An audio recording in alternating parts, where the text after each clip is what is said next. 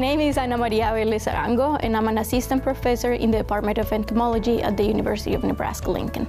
I teach an undergrad uh, class every other year and then a, a, graduate level class. And on my research, we study chemical stressors and biotechnology affects insects and see how they respond to these stressors and maybe how they can evolve resistance to them.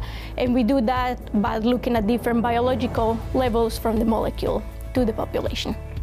So I grew up in South America, in Colombia. is one of the most biodiverse countries in the world. So there was a lot of insects and animals, and I was really interested in animals. So I decided to major in biology. I had a chance to do a project in a butterfly garden, and I got fascinated by insects. Then after that, I continued to do a master's in entomology, PhD in entomology where I maybe then got a little bit more into molecular biology and toxicology and biotechnology with insects. I love working with students because I love to see when they start learning how to be a researcher, so answering those questions on their own and getting more questions.